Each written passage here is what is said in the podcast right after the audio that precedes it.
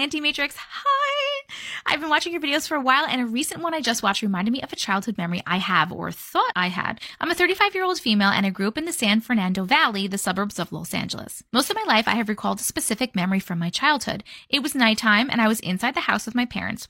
I first remember my parents looking through the giant windows from our dining room that looked out to our backyard. Commotion started to ensue as I followed my parents through our laundry room and outside into our backyard. I vividly remember an aircraft of some sort that that was lowering itself into our backyard next to a building that we had on our property that my dad used as his game room when his friends came over.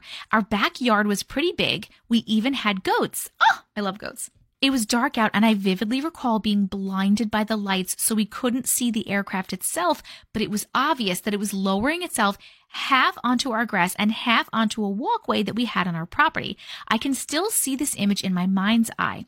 My parents standing in front of me while I was little, ways back behind them, and us just wondering what was going on. Once the aircraft landed, I remember thinking, what's about to happen? I don't remember anything else after that moment. I had occasionally thought about this moment from my childhood, and a few years ago as an adult, I brought this moment up to my mother to discuss it with her. I was curious what happened. I thought maybe it was a helicopter, though I don't recall whether or not I heard any noise from this. Helicopters have a distinct sound. I expected her to say something along the lines of, oh, they were searching for a fugitive or something along those lines.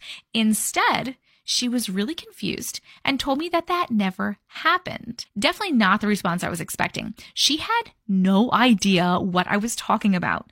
This is a core memory that I have always had and can still remember to this day, yet she is claiming that this never happened. I eventually let it go, but I still wonder to this day, did this really happen? Or did I just dream this and took it as a factual memory that I've always had? To be clear, I can distinguish my dreams from reality, but I'm thrown with this one. This has always been a memory that I've had, not a dream. What did I experience? Friend, it sounds like you experienced an abduction. And maybe your parents don't remember because normally a lot of times they will wipe your memory. Either they wipe your memory or your subconscious blocks shit out because it's too scary and traumatic. I'm not really sure which one it is. I mean, no one really knows what's going on except for the people experiencing it. I personally don't know. My guess is that you guys were taken, maybe as a whole family, maybe they just took you. Who knows? But I think your parents' memories were wiped and yours, maybe yours was not, or you remember a little bit more for some reason, but that is my guess. What do you guys think? Short Cast Club